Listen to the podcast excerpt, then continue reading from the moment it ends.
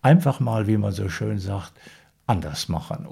Nicht immer, aber heute mal wieder den Stachel löcken, wie es so schön heißt. Ne? Die Dritten, der Podcast, damit nichts verloren geht. Hallo und herzlich willkommen zu einer neuen Folge von Die Dritten, damit nichts verloren geht. Mein Name ist Sabrina Andorfer und in diesem Podcast spreche ich mit Menschen ab siebzig über ihre Lebensgeschichte. Ich möchte dieser Generation eine Stimme geben. Was war, was ist, was bleibt und was noch kommt. Ich möchte, dass diese Menschen ihre Lebenserfahrung mit euch und mit mir teilen, damit wir für unser Leben etwas mitnehmen können und vor allem, damit von diesen einzigartigen Geschichten nichts verloren geht. Bevor es mit der neuen Folge losgeht, möchte ich euch noch kurz den Supporter vorstellen. Und das ist heute wieder die Allianzagentur Dusti und Zollmann, heute mit der optimalen Lösung für die Dritten, also natürlich für die Zähne, mit einer ganz besonderen Aktion. Für jeden Abschluss einer Dentalzahnzusatzversicherung gibt es bei der Allianzagentur Dusti und Zollmann aktuell eine Schallzahnbürste for free obendrauf. Eine Zusatzversicherung lohnt sich zum Beispiel, sobald Wurzelbehandlungen nötig werden. Wenn ihr mögt, dann könnt ihr euch direkt über die Versicherungsprofis der Allianzagentur Dusti und Zollmann aus München informieren. Die beraten nämlich bundesweit, auch online oder übers Telefon, ganz wie ihr wollt. Den Kontakt packe ich euch in die Shownotes und sage vielen herzlichen Dank für die Unterstützung. Ja, bevor wir mit dem zweiten Teil von Gerds Lebensgeschichte weitermachen, möchte ich einmal Hörerin Heike danken. Ich habe nämlich tatsächlich in Gerds erster Folge bei der Vorstellung einen kleinen Zahlendreher drin. Gerds Vater wurde logischerweise neunzehnhundertdreiundvierzig eingezogen. Ich spreche da versehentlich von neunzehnhundertvierunddreißig, was natürlich absolut keinen Sinn macht. Danke, Heike, für deine liebe Nachricht. Ja, und damit wären wir schon wieder fast mittendrin in Gerds Geschichte. Sein Vater diente also im Krieg. Seine Mutter kommt mit ihm daraufhin bei den Großeltern in Thüringen unter. Und nun widmen wir uns der besonderen Geschichte von Gerd und Käthe, mit der er vierzig Jahre lang gemeinsam durchs Leben ging, dem besonderen Verhältnis zu seinen Eltern, und wir sprechen über eine ganz besondere Leidenschaft von Gerd. Viel Spaß. Jetzt sind wir so ein bisschen in andere Sphären sozusagen abgeglitten, die ich aber wahnsinnig ähm, wichtig finde. Kommen wir einmal zurück auf Ihre Lebensgeschichte, Gerd. Wir haben gerade schon gesagt, wir haben verschiedene Stationen eben in Münster, in Thüringen, im Sauerland. Ja. Ich weiß von Ihnen aus dem Vorgespräch, dass Sie später mal ähm, versucht haben, sich des Philologiestudiums ja. dann in Frankfurt. Und äh, dann kommen Sie aber mit Hilfe des Jurastudiums irgendwann mal nach Köln. Richtig. Und äh, genau, seit dieser Zeit, ähm, ich glaube seit sechzig Jahren haben Sie gesagt, ne? Seit über sechzig Jahren bin ich in Köln. Sie in Köln. Hab natürlich mir nicht vorstellen können. Solche Pläne macht man ja auch nicht, Nein. dass ich in Köln hängen geblieben bin. Aber äh, ich habe mich in angetan. Köln von Anfang an sehr wohl gefühlt mhm. und bin auch im Sauerland dann später, im Anfang war das schlimm für mich. Das wollte ich nur kurz sagen, weil das ja doch eine Rolle spielt. Ja. Später habe ich da mal darüber gelesen, ich denke, es ist ja richtig, wie viele Abschiede es im Leben gibt, ne?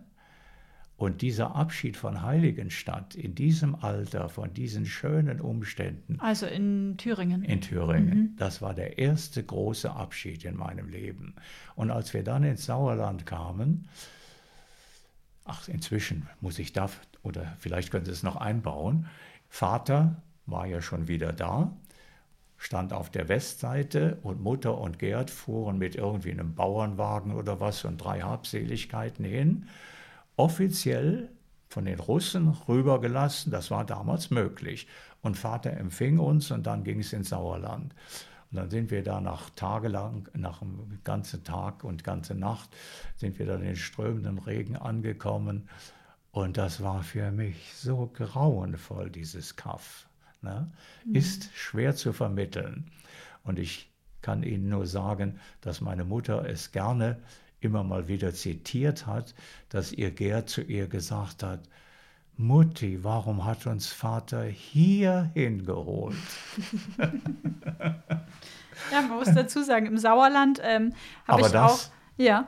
Das war natürlich der Anfang, aber insgesamt war es dann hinterher sehr, sehr schön. Mhm. Ja. Hat mit dem Lebensalter zu tun, mit ersten Freundinnen, mit gemeinsamen Schulbesuchen und mit Bier trinken und was nicht alle möglichen. Ne? Mhm. Da verbringen Sie quasi also Ihre Jugendzeit und später, wie gesagt, ähm, verschlägt es Sie dann nach Köln. Ja. Sie haben vorhin schon einen Namen fallen lassen und wir haben es schon mal kurz aufgegriffen, den Namen Käthe. Ja. Wie kam es denn zur Begegnung mit der Frau, mit der Sie dann vierzig Lebensjahre verbringen sollten? Ja, da ist aber in Köln doch eine ganze Zeit vorher. Ne? Wir springen jetzt einmal. Ja, gut. Wenn das für Sie okay ist, springen ja. wir einmal. Wie, wie kann es in Köln anders kommen? Hatte A, das lief damals schon bei mir, mit der Leidenschaft für die Oper oder das Theater generell zu tun. Und anschließend, so damals gab es das noch, gibt es heute leider nicht mehr, so doch ein paar schöne, ganz kleine Kneipen oder was, wo man mal in der Pause hinging oder wo man sich anschließend auch mit dem einen oder anderen Sänger mal traf an der Theke und so weiter. Und in einem dieser Lokale habe ich Käthe kennengelernt. Ne? Die wohnte nicht so sehr weiter weg und das war dann sehr schnell etwas, was ihr wohl zu Pass kam und mir auch. Was hat, wie sah Käthe denn, denn aus, beziehungsweise wie war denn so dieser erste, das erste Kennenlernen? Können Sie sich da noch gut dran erinnern? Haben Sie sie erspäht und dann gesagt, oh, der Dame muss ja, ich mal die, Hallo sagen? Oder? Ja, nee, das, das war, äh, sie kam immer mit einer Bekannten oder was, die nun wirklich darauf aus war, irgendwelche Bekanntschaften zu machen. Und mit der habe ich auch, auch mal zu tun gehabt, ne? Aha. Ja, ja, ja, Aha. natürlich. Mhm. Kommt drauf an, in welche Phase das so gerade fällt. Und äh, es hat sich dann aber sehr schnell auf Käthe konzentriert.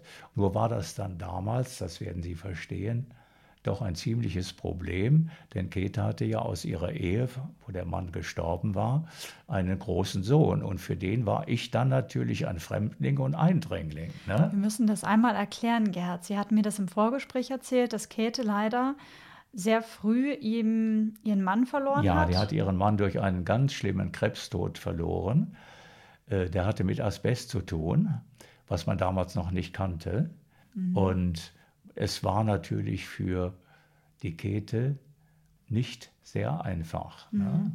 Wie alt war denn der Sohn von Käthe zu dem Zeitpunkt? Ach, da muss ich überlegen. Das ist jetzt in etwa. So um siebzig haben wir uns kennengelernt, fünfzig so, so zwischen dreizehn und fünfzehn oder sowas. Mhm, ne? Also Teenager. Ja, ja, das war schon für ihn hart. Mhm. Und Käthe war damit völlig überfordert.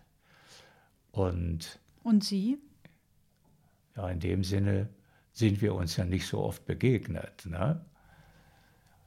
Also Käthe hat ganz normal sich um ihren Sohn gekümmert ja.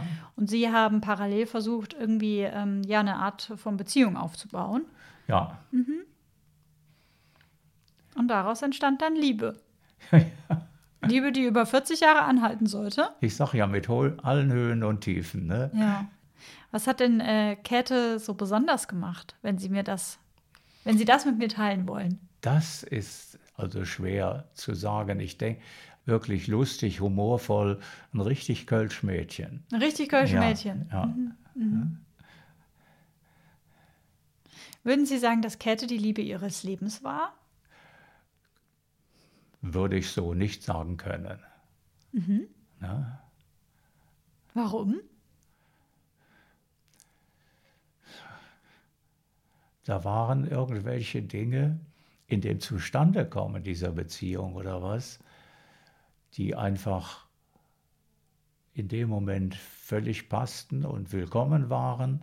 Und da die Käthe also auch ein richtig liebenswerter Bursche war, wir sind also später, als ich dann ein Auto hatte, unendlich viel gefahren, aber nicht nur gefahren, sondern an ein Auto stehen lassen.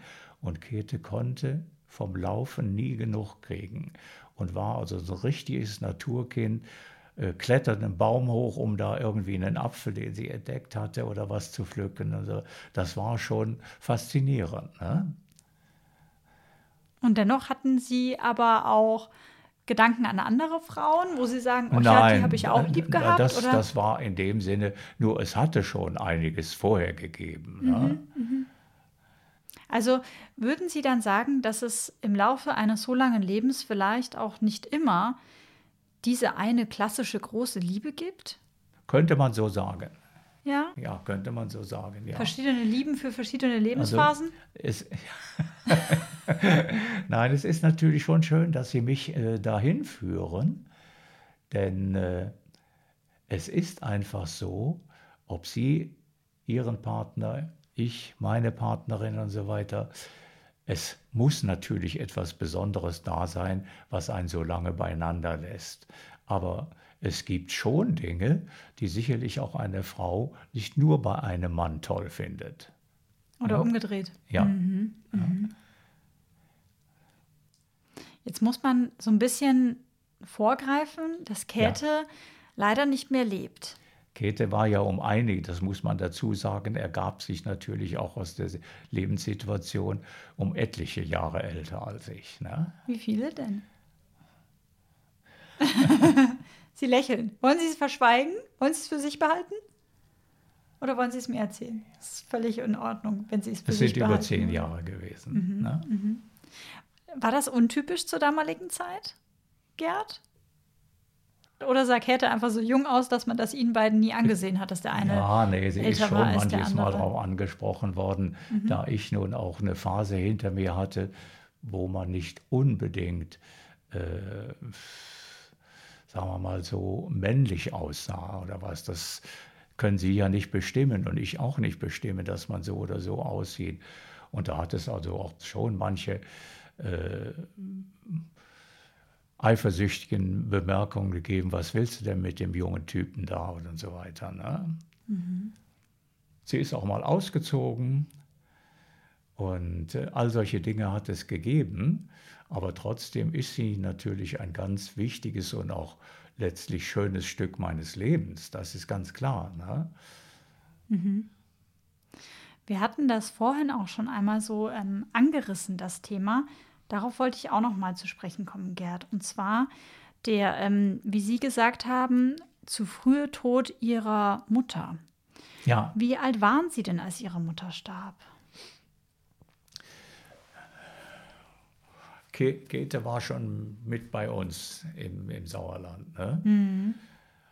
Mutter ist äh, von fünf und die ist, glaube ich, achtundsiebzig geworden. achtundsiebzig ja. Jahre alt ist ihre Mutter geworden? Ja. Mhm. Mein Vater ist dreiundneunzig geworden. Ne? Und meine Mutter hatte wahrscheinlich von meinem Großvater etwas geerbt, was unterschiedlich auf alle Kinder, die waren zu viert gewesen, ne, irgendwie einen unnatürlichen Lebenslauf gebracht hat. Von Depressionen angefangen bis zu körperlichen Dingen und so weiter. Und meine Mutter, mein Vater hat unendlich viel mitgemacht und ist dann immer, Gott sei Dank konnte er das damals finanziell immer mit dem Taxi da aus dem Sauerland, da von dem kleinen Kaff, dann dreißig, vierzig Kilometer gefahren zu Behandlungen, noch und noch und noch.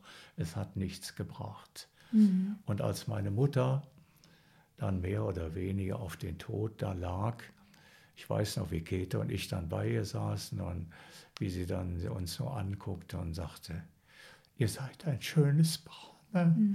Mhm. Und als mein Vater mir das dann sagte, dein, deine gute Mutter ist von uns gegangen, da war das natürlich schlimm. Mhm. Aber wenn sie im normalen Fall von mir gegangen wäre, wäre es viel schlimmer gewesen. Der Mensch, der da sich so verändert hatte, war nicht mehr meine Mutter. Ne? Mhm.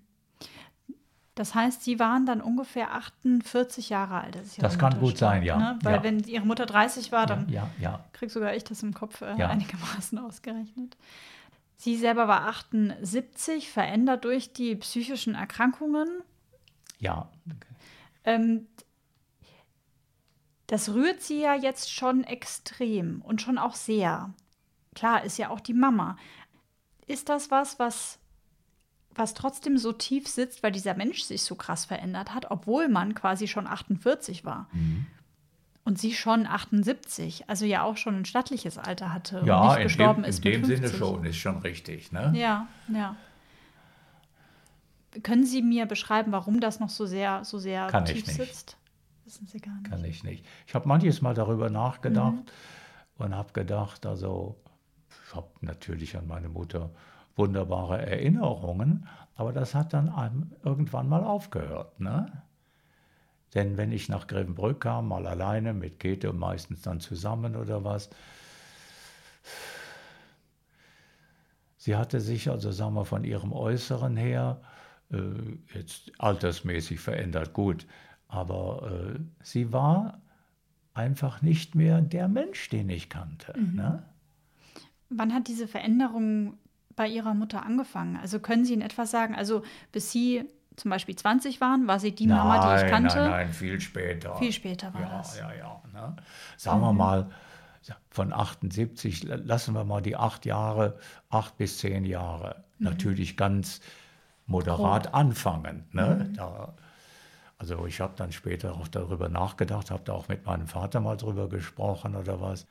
Haben Sie mal mit Ihrem Vater darüber gesprochen, wie sehr er dann unter der Situation mit Ihrer Mutter auch vielleicht ähm, gelitten hat? Oder ist das so das ist, Männer? Das ist so nicht groß zur Sprache gekommen. Ich, nur kann ich Ihnen sagen, dass mein Vater vor allen Dingen dann auch in fortgeschrittenem Alter und dann, als er alleine lebt, der hat ja dann auch, äh, er war durchaus aktiv und war bekannt im Ort, aber er ist doch sehr alleine geblieben. Und er hat sich, was ich mir damals ja so nicht vorstellen konnte, unendlich gefreut, wenn Käthe und ich kamen. Und das haben wir dann später an jedem Wochenende gemacht. Ne? Ach, schön. Mhm. Und wir haben, also Käthe sagte dann später auch, sagte Gerd, ich muss so oft an den Josef denken. Ne? Mhm. Wir haben eine Phase erlebt mit ihm. Sie war einfach auf ihre Weise, oder was, mhm. weil ich das mal so jetzt von der Jugend in Heiligenstadt gesagt hatte, einzigartig, kann, können sich andere gar nicht vorstellen, dass es ein so herzliches Verhältnis mhm. gibt. Wenn ich Ihnen Briefe zeigen würde, die mein Vater mir geschrieben hat, dann Ach, würden Sie sagen, das gibt's gar nicht. Ne? Aber es gibt's doch. Ja. Haben Sie ja erlebt. Sitzen ja. Sie ja vor mir. Ja. Wollen Sie einen Schluck Wasser trinken, Gerd? Ja, kann ich mal machen. Ja, mhm. ja. Kommen Sie, ich mache einmal kurz Pause. Ähm, Das heißt also, Käthe und Sie äh, kümmern sich dann auch rührend quasi um Ihren Vater, ja. besuchen den so oft es geht. Ähm, genau. Wie und froh, wir sind mit ihm noch ja. und noch gefahren auch. Mhm, und er war immer vollkommen fix, äh, fixiert oder was, weil er mit uns ja irgendwie samstags abends irgendwo zur Abendmesse wollte. Mhm, ne? mhm. Und also er war sehr gläubig. Aber in, sagen wir, in sehr positiven ja. Sinne. Ne? Man mhm. hat also ihn beruflich, er ist dann ja oft im Siegerland gewesen, wo es diese vielen Sekten gibt und so weiter. Man hat ihn oft umzukehren, umzubekehren versucht. Ah ja, verstehe, ne? okay. Nein, er war also in seiner Art, sagen wir mal, nicht zu beeinflussen, aber in einer sehr angenehmen Art und Weise. Und dieser Glaube hat ihn absolut stark gemacht. Mhm. Ne? Mhm. Wie dankbar sind Sie um die Zeit, die Sie dann noch mit Ihrem Vater auch hatten, auch als er so alt wurde? Unendlich dankbar. Mhm. Unendlich dankbar. Das, das Juxige nur, kleiner Einschub, kam vor, Käthe und ich waren irgendwie unterwegs. Und auf einmal sagte er, lassen wir doch zum Josef fahren. hundert Kilometer ist ja nicht die Strecke. Ne? Auf einmal standen wir da und ich sage, Vater, freust du dich denn gar nicht? Doch, aber wenn ich es gewusst hätte, hätte ich mich mehr gefreut. Mhm. Kann ich heute nachvollziehen. Mhm. Die Vorfreude. Ne? Ja. Ne? Mhm. Darf ich Sie fragen, wie das war, als Ihr Vater starb? Ja, das selbstverständlich dürfen Sie das fragen. Bei meinem Vater war es so, dass er mehr oder weniger bis auf eine Schwäche seiner Beine noch sehr gut zurecht war. Wenn ich Ihnen, habe dieser Tage noch Fotos gehabt, sein fünfundachtzigsten Geburtstag, wo all seine Kollegen und die von den, von den Banken und Sparkassen und so weiter, äh, haben, haben wir ein großes Fest da gemacht, äh, wie der da ist und wenn Sie den sehen, wie der da steht und mit dem Pastor spricht und mit den ganzen Kollegen und so weiter. Da habe ich gedacht, so würdest du auch noch mal gerne mit fünfundachtzig sein. Mhm, und dann äh, kamen die neunzig und dann ließ es irgendwie nach. Und dann, das hat er dann eingesehen, Käthe war berufstätig, ich war berufstätig. Und dann äh, ist er ins nahegelegene Elspinnenheim gegangen. Mhm. Vater war ein immer aufgeschlossener, freundlicher und nie mürrischer oder unzufriedener Mensch. Und er hätte es wahrscheinlich auch noch länger gemacht. Das waren äußere Dinge. Mein Vater hatte also, wie gesagt, diesen festen Rhythmus. Und den hat er auch nach der Pensionierung beibehalten. Der ist nach wie vor morgens um Viertel nach fünf aufgestanden. Viertel nach fünf? Ja. Oh Gott. Ja. Er musste früher das tun, was ich gut nachvollziehen kann, der ist lieber eine halbe Stunde früher aufgestanden, als zu hetzen. Ne? Der hatte ja einen langen Tag, da musste mhm. mit der Bahn fahren. Und der war rundum zufrieden. Ah, im Heim er, dann. Er hatte dieses feste Reglement, früh aufstehen, dann in aller Ruhe sich fertig machen und sein Morgengebet machen und, und, und. Und wenn Josef dann, musste ja dann in dem Dingen rollen, in den Aufzug äh, fuhr und runter kam ein fröhlicher, ausgeglichener Josef. Mhm. Und das haben sie eben nicht mehr durchhalten können. Ich kann natürlich niemanden und will das auch nicht einen Vorwurf machen, aber wenn die ihn dann nicht um kurz nach fünf oder spätestens halb sechs, sondern um halb acht geholt haben oder was dann war für Josef der Tag im Eimer. Ja. Und ich denke mal, er ist sich dessen nicht bewusst gewesen, aber innerlich hat er abgeschaltet. Mhm. Und dann waren Käthe und ich an einem Sonntag da und dann kamen wir an und dann sagten die mir, Herr Gordes, Ihr Vater ist schon wieder oben. Es hat wohl wenig Zweck, dass Sie raufgehen. Und dann haben wir miteinander geredet und so weiter und die meinten dann, es könnte zu Ende gehen. Ne? Die haben ja einen Blick dafür. Ne? Und dann sind wir gefahren. Ich habe gesagt, Sie können mich Tag und Nacht anrufen, wir kommen sofort. Und dann habe ich gesagt zu Käthe, ich sage, Käthchen, wenn, wenn es sein soll, sehen wir den nicht mehr. Und, wenn, und dann war es so, dann riefen die mich am anderen Morgen so sieben Uhr an. Es wäre vielleicht doch gut, wenn Sie kommen würden. Und dann sind wir hingefahren. Und sind noch drei Stunden mit ihm zusammen gewesen. Ach, wie schön. Er lag dann so. Und dann guckte mich dann nochmal so an und dann habe ich ihn dann nochmal an der Hand genommen. Und dann sagte er, ach, es ist ja eigentlich alles geregelt. Ja? der, der Sohn also, ist groß und ist versorgt. Also, an was man so denkt mit dreiundneunzig, dann also ist schon de, irre. In dem Sinne, mhm. sagen wir mal, ist das wirklich für uns alle gut gegangen. Ne? Mhm. Er hat nicht leiden müssen in dem Sinne. Wir sind noch bei ihm gewesen. Ja, also, ja. Nein, das war also, kann ich nur sagen, ein Lebensabschnitt oder ein Leben beendet, wie es in dem Sinne besser nicht sein kann. Danke, dass Sie das mit mir teilen, Gerd. Das ist ja schon ein sehr persönlicher und sehr besonderer Moment, ja auch, wenn ein Mensch stirbt. Das ist ja nichts, worüber man im Zweifel gerne spricht. Und, ähm, nein, aber das war einfach so, wo man, wo mhm. man auch ganz neutral versuchen kann und sagen, das wünsche man sich selber oder anderen Freunden und Bekannten auch so. Mhm. Ne? Ja. Darf ich Ihnen die Frage stellen, Gerd? Ähm, Sie und Käthe, ne, verbringen ja vierzig Lebensjahre miteinander. Ja. Ähm, es gibt schon ähm, den ersten Sohn aus der ersten Ehe. Haben Sie den ähm, Wunsch gehabt nach weiteren ähm, Kindern zusammen mit Käthe? Oder, ähm Käthe konnte gar keine Kinder mehr empfangen. Ah. Ich habe es nie ausgeschlossen mhm. und habe es einfach so hingenommen. Mhm. Ob ich ein guter Vater gew- geworden wäre, mag dahinstehen. Das möchte ich nicht beurteilen. Neulich sagte mir eine liebe Bekannte noch, du wärst ein toller Vater geworden. Ich denke, du kennst vieles von meiner Grundstücktruhe nicht. Das wäre schon ein Problem geworden. Ne?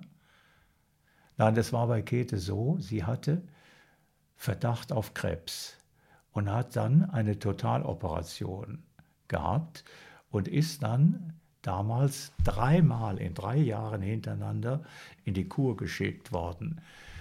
Und Sie können sich gar nicht vorstellen, wie die Käthe das genossen hat. Die war unter anderem, die, die träumt heute noch davon. Also richtig ein echt kölsches Mädchen. Mhm. Ne? Ist Käthe noch am Leben oder ist Käthe schon verstorben? Die kommt sehr, sehr oft zurück. Also heute mehr als vorgestern. Ja? Ja. Das heißt, Sie träumen von ihr? Träumen tue ich sehr wenig, ja, das, das ist aber so selten. Oder wie ich meinen denk, Sie das? Ich, ich denke ja. oft an sie, ah, wenn ich bin, vor allen Dingen, ich, wir haben gar nicht darüber gesprochen, warum ich das Autofahren aufgegeben habe. Ne? Ich hatte im vorigen Jahr, als ich, da hatte ich den kleinen Job noch, bin ich abends nach Hause gekommen und da hatte ich nochmal einen Aussetzer. Das heißt, ich bin am Steuer praktisch zwei Sekunden klinisch tot gewesen. Da gibt es eine spezielle Bezeichnung für. Und das hatte ich schon mal und hatte es vor vielen, vielen Jahren, als ich mit Käthe unterwegs war, auch schon mal im Auto, konnte ich mir gar nicht erklären. Das war praktisch Vorstufe eines Schlaganfalls. Und als das jetzt im vorigen Februar passierte, ich war natürlich sofort wieder da, bin ich dann auf Umwegen, das war dann wegen der Karnevalstage nicht so ganz einfach, dann in die Garage reingefahren, alles Auto hingestellt und so weiter. Und dann bin ich raufgegangen in die Wohnung und habe gesagt, Gerd, du bist jetzt bald, da war ich an zweiundachtzig, das kann dir morgen wieder passieren. Du kannst nicht darauf bauen, dass das wieder zwölf Jahre dauert, wie das letzte Mal. Und wenn das passiert, wenn du wüsstest, du wärst sofort tot, wäre es vielleicht leichter, aber du kannst ein Unfallgrund sein. Du kannst selbst schwer geschädigt werden und noch bis zum Ende deines Lebens als Krüppel oder irgendwo. Du hörst sofort auf, Auto zu fahren. Und dann haben Sie das so gemacht und das so entschieden? Und dann mhm. habe ich das gemacht. Mhm. Ne? Das heißt also, Käthe, wenn ich es jetzt richtig verstanden habe, ist Käthe schon verstorben leider, oder? Oder haben Sie sich getrennt oder lebt Käthe noch? Nein, ich bin Käthe, ist, Käthe ist gestorben zweitausendzwölf. Mhm. Mhm. Ne?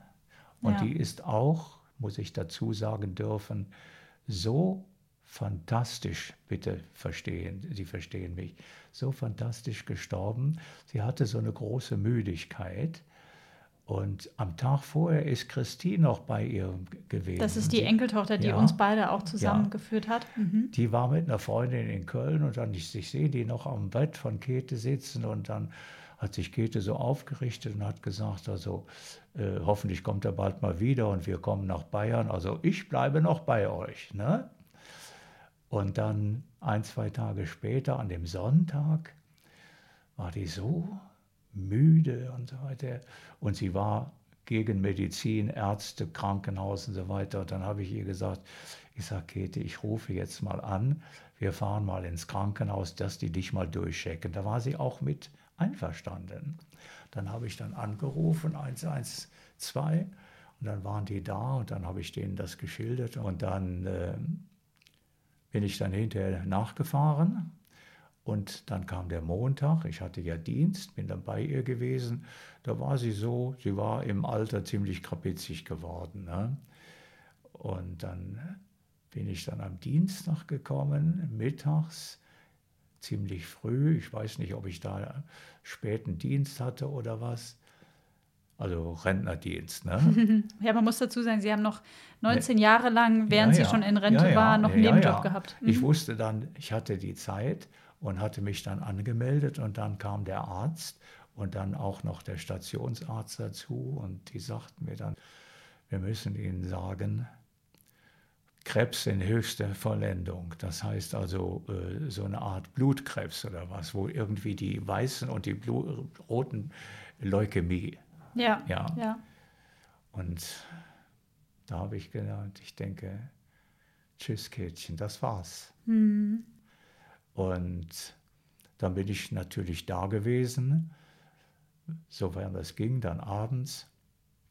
Und die werden der natürlich unendlich starke Medikamente gegeben ja. haben. Ne? Mhm. Aber sie hat sich, ich habe das mit einer Ärztin später nochmal besprochen, sie hat sich weggeschlafen oder was. Sie hat mich einmal noch mal kurz wahrgenommen und hat dann mal so im Hirn so die Hand ausgestreckt nach mir. Und das ging dann natürlich so spät. Ich denke, wenn sie jetzt stirbt oder sie stirbt in drei, Ta- in drei Stunden oder in fünf, dann habe ich der Station gesagt, ich fahre jetzt nach Hause. Es war zwölf Uhr oder halb eins. Ich sage, Sie können mich jederzeit anrufen oder was. Und dann kam Viertel nach zwei der Anruf. Ne? Mhm. Ja. Also in dem Sinne auch jetzt mal von Käthe gesprochen. Ja. Die hätte sich mit Händen und Füßen gewehrt. Ich hatte natürlich schon an Palliativ und so weiter gedacht.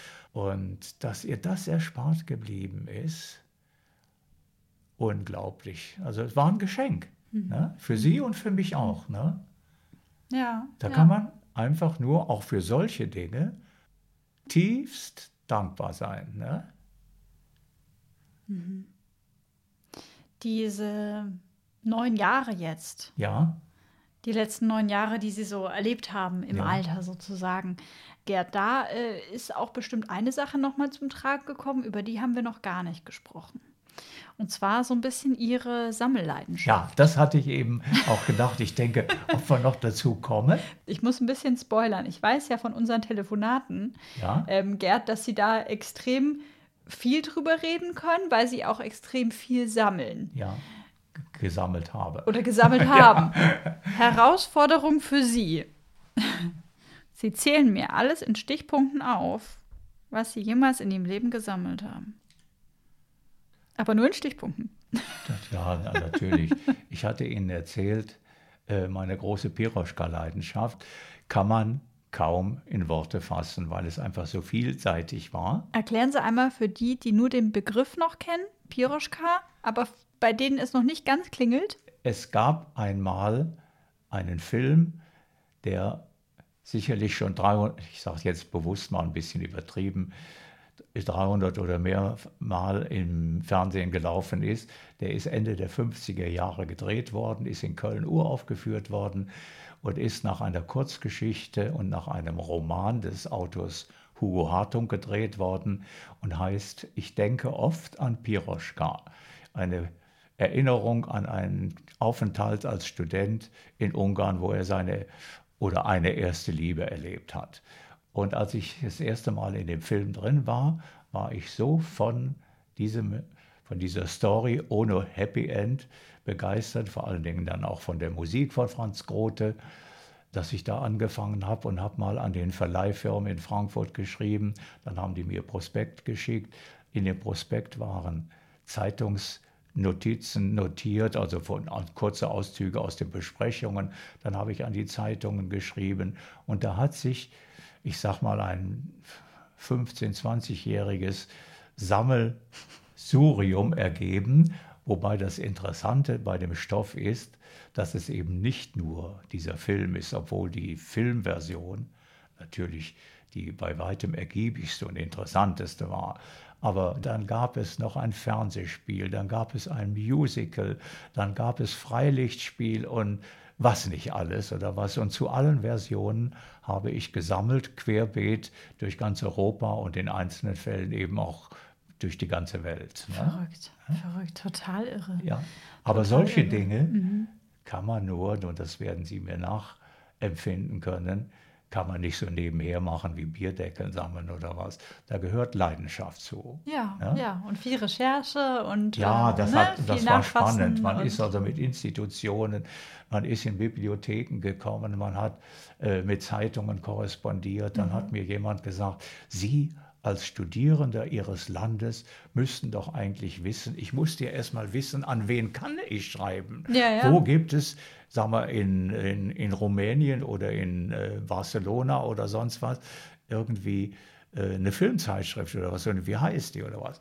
Und dann hatte man mir mal geschrieben von einem Konsulat, Sie als Studierende Ihres Landes müssten eigentlich wissen, was für Nachschlagewerke es gibt. Woher sollte der arme Gerd wissen, dass es ein solches Buch gab, Leitfaden für Presse und Werbung, habe ich mir natürlich direkt zugelegt, wo oh. alles drin war. Ja, wie na, toll. Na, na. Ja. Das war schon spannend. Ich bin auch jenseits von Piroschka ein großer, über Jahrzehnte Filmfan gewesen, bin in Köln manchmal in drei verschiedene Kinos gewesen an einem Tag. Ne? Mhm. Oder den Piroschka-Film hat ein Theaterbesitzer in Ehrenfeld damals, das Kino gibt es nicht mehr, extra nur für mich aufgeführt. Ne? Cool. Ja, da, ne? Was, ähm, und Sie haben auch mir schon erzählt, dass Sie auch viele, viele andere Dinge noch sammeln. Ja, also ich meine, so die andere Leidenschaft mhm. war eigentlich diese große Vorliebe fürs Musiktheater und diese Faszination, dass man Dinge aufzeichnen konnte. Filmisch aufzeichnen? Nein, oder ich meinte Ton? Jetzt akustisch, ah, jetzt Tonbandgeräte. Das, was wir hier quasi machen. Ja, so ungefähr. Lassen Sie mich eine Frage stellen zwischendurch, bitte. Gerd. Was gibt Ihnen diese Sammelleidenschaft? Also, weil nur Spaß alleine ist es doch bestimmt nicht. Ist das eine gewisse, Sie haben vorhin was gesagt, das hat mich auf eine Idee gebracht. Sie haben vorhin gesagt, Sie mussten in Ihrem Leben so viele Abschiede nehmen. Sie mussten in ihrem Leben ne, irgendwie von Münster nach Thüringen, ja. von Thüringen in Sauerland, ja. von Sauerland in Frankfurt, von Frankfurt, ja. Köln und so weiter. Ist das was, dass das Sammeln was ist, was auch irgendwie Sicherheit gibt und was was das bleibt? Könnte, das könnte sein. Ich finde es also schön, dass Sie mich das fragen. Es ist etwas, wenn es auch im großen Stil ist, darf man so unbescheiden sagen, wo man sich einfach bewegen kann und wo man in gewisser Weise fühlt, aufgrund dieser langen Erfahrung und des Wissens und so weiter, dass man da eine gewisse Souveränität erreicht hat. Ne? Sie sind Experte rund um Piroschka. Es hat sich noch einiges später entwickelt und äh, irgendwann habe ich natürlich damit aufgehört. Ich möchte jetzt mit der Leiterin vom, äh, von einem Kölner Museum überlegen, ob sie nicht meine Sammlung übernimmt, denn einfach in den Müll zu tun ist zu schade. Ne? Ja, das glaube ich. Das glaube ich. Ja?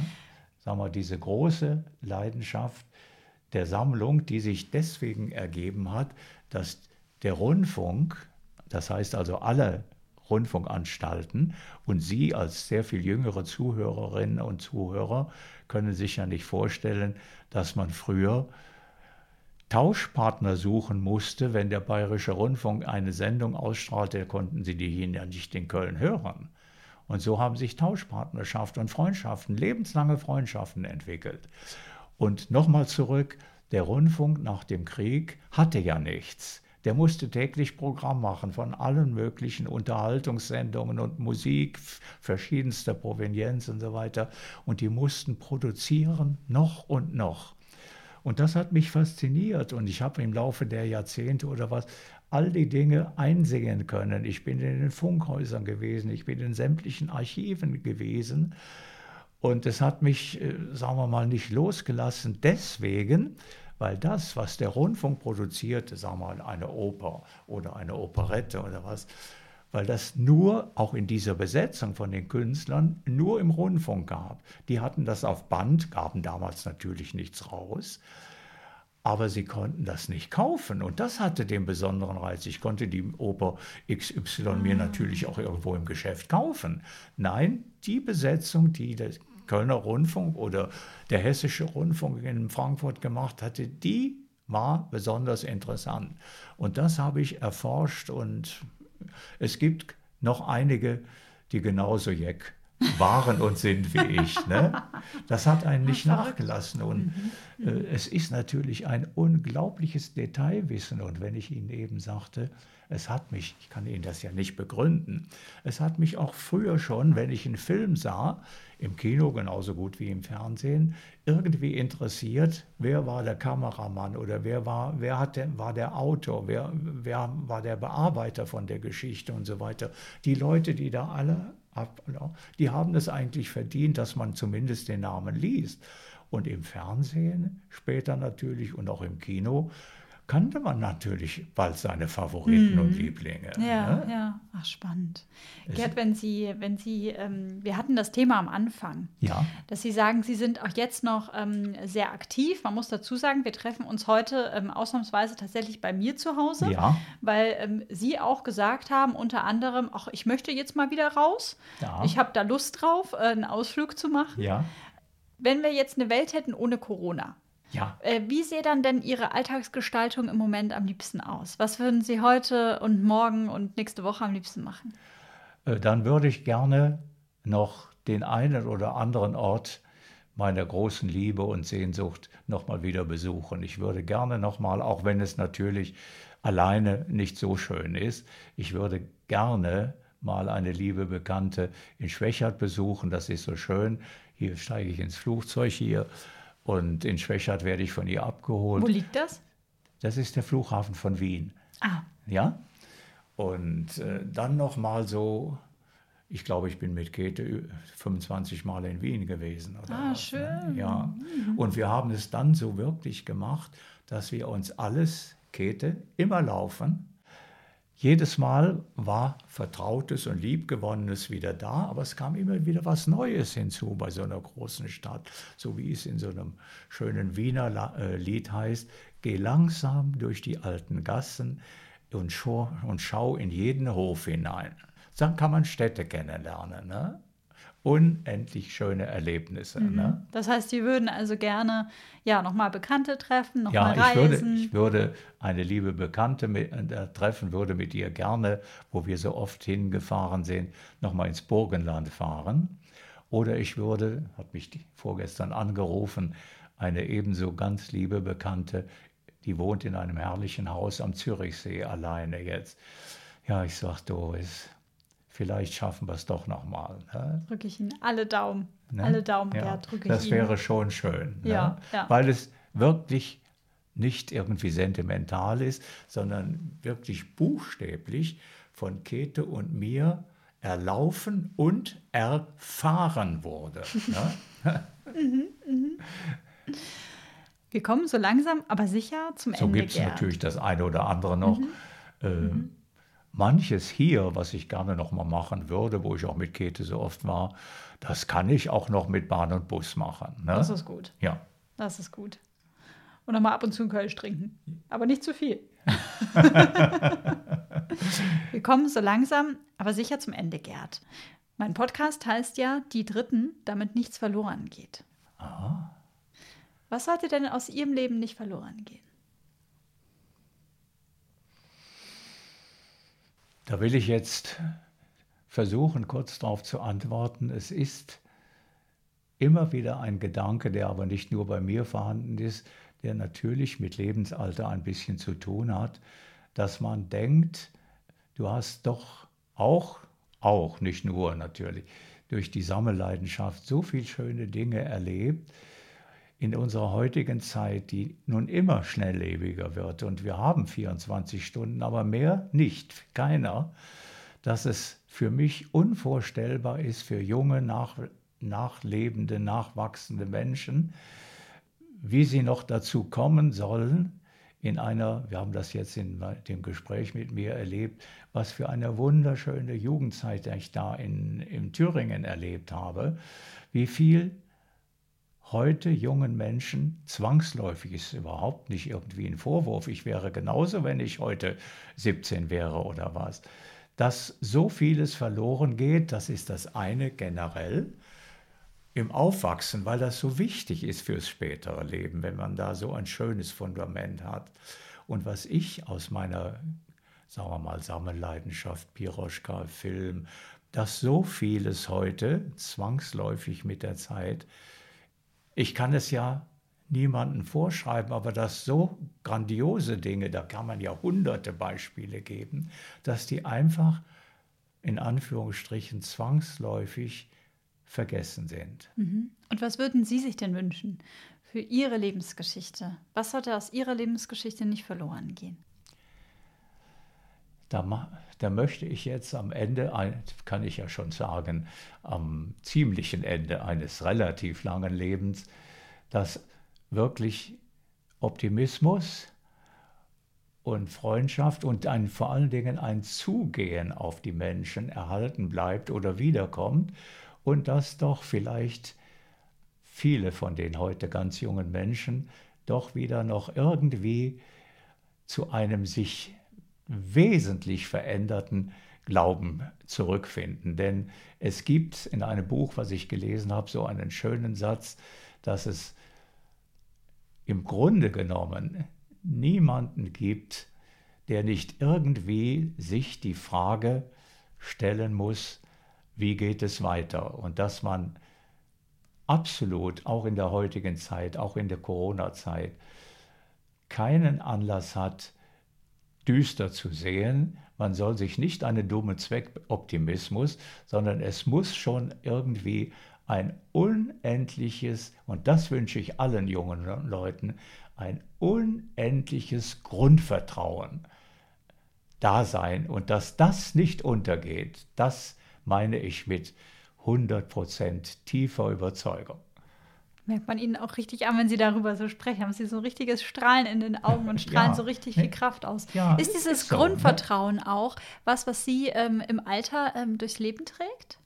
Bitte? Ist dieses Grundvertrauen auch etwas, was Sie jetzt ich so denke, im Alter ich denke, ja. durchs Leben trägt? Ich denke, ja. Ja. Ne? Ja. Ja. Ja. Und dann hoffen wir noch äh, vielleicht, dass Sie Glück haben mit dem Museum und mit Ihrer Piroschka-Sammlung. Dass das vielleicht nicht verloren geht. Ja. Dass es nicht auf den Müll muss. Würde ich mir sehr für Sie wünschen. Ja, wär, wäre schön, wenn das nicht verloren ginge. Gerd, ich danke Ihnen sehr. Ich danke für Ihnen. Für Ihr Vertrauen, ja. für Ihre Offenheit. Ja, wenn ich schon komme, dann möchte ich Ihnen doch nichts Aufgesetztes vorsetzen. Das haben Sie definitiv nicht getan. Ja? Vielen lieben Dank und Ihnen alles, alles, alles Gute. Danke sehr, das nehme ich gerne an. Und es möge mir einfach so, wenn ich das wünschen darf, noch vergönnt sein, das Spiel, ob es nur noch zwei Jahre sind oder nur anderthalb oder vielleicht auch fünf, das weiß ja keiner. Aber es möge mir erhalten bleiben, dass man jetzt noch dazu gewonnen so viel nette, liebenswerte, liebenswürdige, beglückende Kontakte zu anderen Menschen bleiben. Und dass man bald mal wieder auf einen anderen Menschen, so wie wir uns jetzt gegenüber sitzen, mal sein Gesicht zeigen kann und auch ein freundliches Lächeln. Ne? Dass das wiederkommt. Das wird bestimmt wiederkommen. Das wird sicher wiederkommen. Gerd, alles, alles, alles Gute und Danke. Vielen lieben Dank. Ja. Tschüss. Tschüss. Das war Gerds Lebensgeschichte. Ich hoffe sehr, sie hat euch gefallen und ihr konntet wieder viel für euer eigenes Leben mitnehmen. Ja, wenn ihr noch Feedback zu meinem Podcast habt, dann abonniert am besten die Seite des Podcasts bei Instagram unter Die Dritten der Podcast und schreibt mir dort eine Nachricht oder auch einfach eine E-Mail unter die dritten podcast at outlook punkt de. Vielen Dank an dieser Stelle auch nochmal an meinen Supporter für diese Folge, die Allianzagentur Dusti und Zollmann aus München. Den Link zur Aktion der Dentalzahnzusatzversicherung packe ich euch auch in die Shownotes. Schreibt mir, wenn ihr mögt, super gerne eine Bewertung, am besten mit fünf Sternen bei Apple Podcast und schickt all euren Freundinnen und Bekannten einen Link zur Folge über WhatsApp oder per E-Mail. Solltet ihr noch jemanden ab siebzig Jahren kennen, dann freue ich mich auch auf eure Nachrichten. Viel Spaß euch jetzt beim Kochen, Bügeln, Backen, was auch immer ihr jetzt noch so macht. Ich wünsche euch eine gute Zeit. Wir hören uns wieder in zwei Wochen. Passt gut auf euch und eure Liebsten auf, damit nichts verloren geht. Eure Sabrina.